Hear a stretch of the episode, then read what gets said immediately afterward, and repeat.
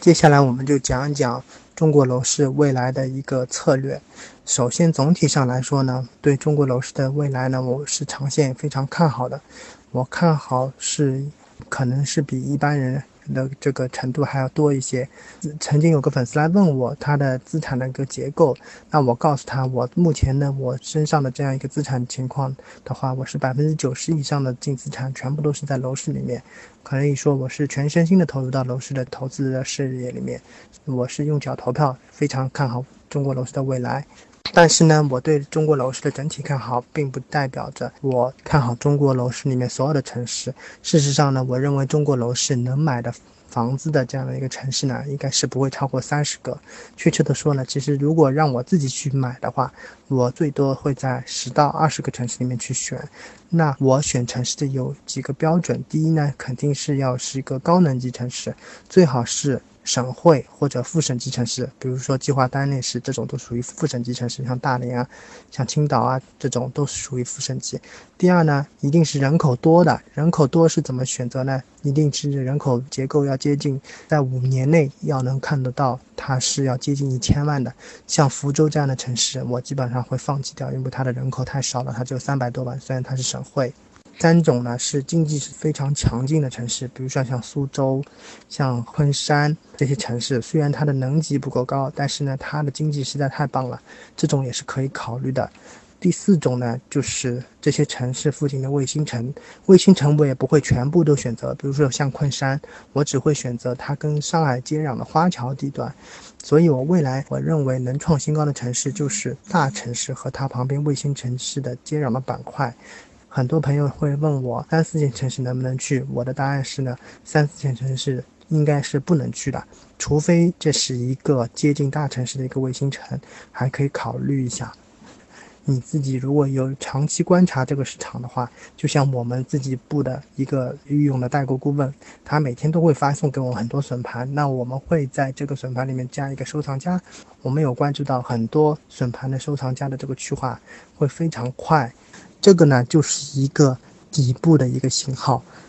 这些笋盘去换呢，其实并不会很明显的拉升房价，因为房价主要是看平均数，是看这个小区定价中位的那一个房子。但是呢，其实大家不知道的是，一般楼市起步的时候，都是这些低价的房子先被卖掉的。当低价房子卖掉的时候，你看到挂牌价，你是不会有直观感受的，你不会感觉到楼市在涨。但是等到它最后一套低价房卖掉之后，开始卖中间价格的这样的一个房子的话呢，就很容易出现价格跳涨，因为中间价格卖。卖完之后就开始卖高价房，然后你会一下觉得怎么一下就涨了几十万，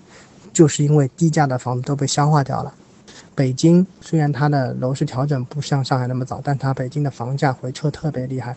的房价跌幅很大，那基本上已经到位了。深圳我也感觉不错，深圳是一个非常好的一个嗯介入的机会，因为深圳的人口增长太快了，这个优势很大。然后呢，像广州、厦门这些城市都是不错。那对二线城市的买房人来说呢，目前也要有一个区隔来看。我分几类城市来说，像合肥啊、苏州啊、厦门啊。这些城市它前期调整都比较到位，其实现在就可以买了。如果你谨慎一些也是可以的，但是呢，总体来说还是比较确定的。像杭州啊、南京啊，它其实前期调整还不够。虽然城市基本面很好，但是楼市这边的回撤不够，那么可能可以再等一等。而像长沙、像成都啊这些城市，是因为被限价、被这个严格的调控政策所限制，这些城市它的房价目前基本上都它没有怎么有机会大涨过。如果说你能买到限价房的话，其实去摇号一下也是非常好的机会。目前依然能找到非常便宜的房子。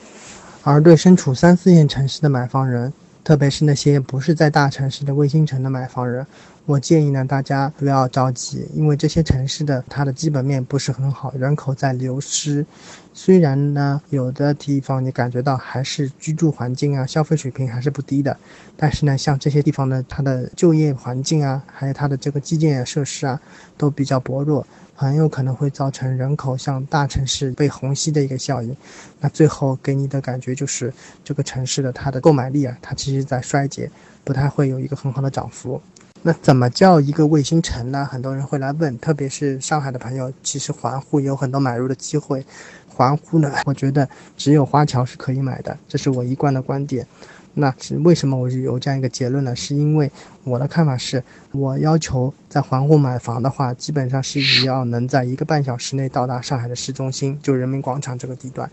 那我看了一下，其实环沪的城市很多，像嘉兴、太仓。甚至于千灯这些地方都是可以看得到，能能跟上海接壤的。但其实呢，他们都不没有一个普通公交通勤，就是正常的一个人可以住在那边，然后坐一个公交工具到上海来上班的都没有。只有花桥有地铁，有十一号线，那还有可能能实现这样一个通勤。那我的要求就是，像这种高铁是不能作为正常通勤的，但地铁是可以的。那如果按照这个标准来看呢，像嘉兴啊、嘉善啊这些地块其实是比较微妙的，因为呢它距离上海的距离还是不近不远，它正好处于五十公里的这样一个线上。那五十公里线其实是最尴尬的，它到上海的距离呢，正常情况下呢它是不可能实现日常通勤的，但是呢它。如果出过来出个短差，又是很方便的，所以像这样的城市，我倒觉得反而是是一个比较危险的一个地方。你在这边买房子之后呢，其实你是不可能住在这边的。你买房目的就是为了将来能置换到上海，但其实呢，一旦你这个地方有有一个人才，他有点钱的话呢，他就会去把这个房子给卖掉，然后去跑到上海来买房。所以呢，这地方是沉淀不下来购买力，沉淀不下来有钱。当一个地方没有办法沉淀下来很多有钱人的话呢，它的房价涨幅会是受到很大的冲击。啊，反而是像那种够安居乐业、能够住在那边生根的这种城市，反而是容易更加容易上涨。最后一个分享的观点呢，就是现在是一个不错的抄底的时机，但是不知道什么时候下一轮行情到来。那给到大家两两个细节来看，目前呢，上海的这样一个城市，因为它的能级比较高，就算没有限购限贷的放松，它未来上海的房价还是能够上涨的。我的预期是以目前的这样的一个严格的调控政策来看呢，上海的房价能上涨百分之十是没有问题的。那么如果说未来限贷限购五年内是不会放松的，但是限贷我认为不要说五年，可能两三年内就有可能放松。如果现在放松的话呢，上海的房价可能会有一波百分之三十以上的上涨。认房认贷我认为是非常重要的政策，可以说是最重要的没有之一的一个政策。那我们就可以等待认房认贷作为一个大涨前的一个信号。如果认房认贷放松的话，就坚决的买入；如果说不放松的话呢，你可以以一个比较小的涨幅的一个预期来买入，这是都是没有问题的。我感觉呢，上海目前的情况是政策已经到底部，市场底也已经基本上到达了。像大虹桥，像我说的张江、三菱、前滩这些板块，其实市场底已经到达。而一些更加远郊的地块，比如说金山啊这些地方，可能还在补跌，但是也已经离这个房价到底已经也差了不多了。基本上上海房价会在下半年左右到达一个真正的一个底部。那现在如果你去买房，看到九折的房子，其实基本上就可以拿下了，可以勇敢的去买。都没有什么大的问题。那楼市未来呢，依然是会是白银十年。我一直对楼市的看法是比较乐观的。虽然说是白银十年，但是我认为它的综合的年化的回报率呢，应该也不会低于百分之十二。这是我自己用来预测房价、用来预测未来涨幅的一个中性的一个公式。基本上我是会以房价每年。涨幅百分之十二的这样一个趋势来测算，这个百分之十二呢，并不是说每年平摊下来就自然的每年就是百分之十二，它很有可能就会两年不涨甚至回撤，然后呢，等到三五年继续一波百分之三十、百分之五十甚至百分之一百的上涨，最后呢，综合来看还是百分之十二。那么啊，以这样一个前提来测算的话呢，现在要做的呢就是耐心等待。如果你是在二三四线城市的话呢，建议你等一等，不要那么着急。像一线城市，目前的机会已经非常好，你可以择机买入，然后不断优化的房产配置。什么叫优化呢？就是指一方面你要把房子买的足够大，面积足够多。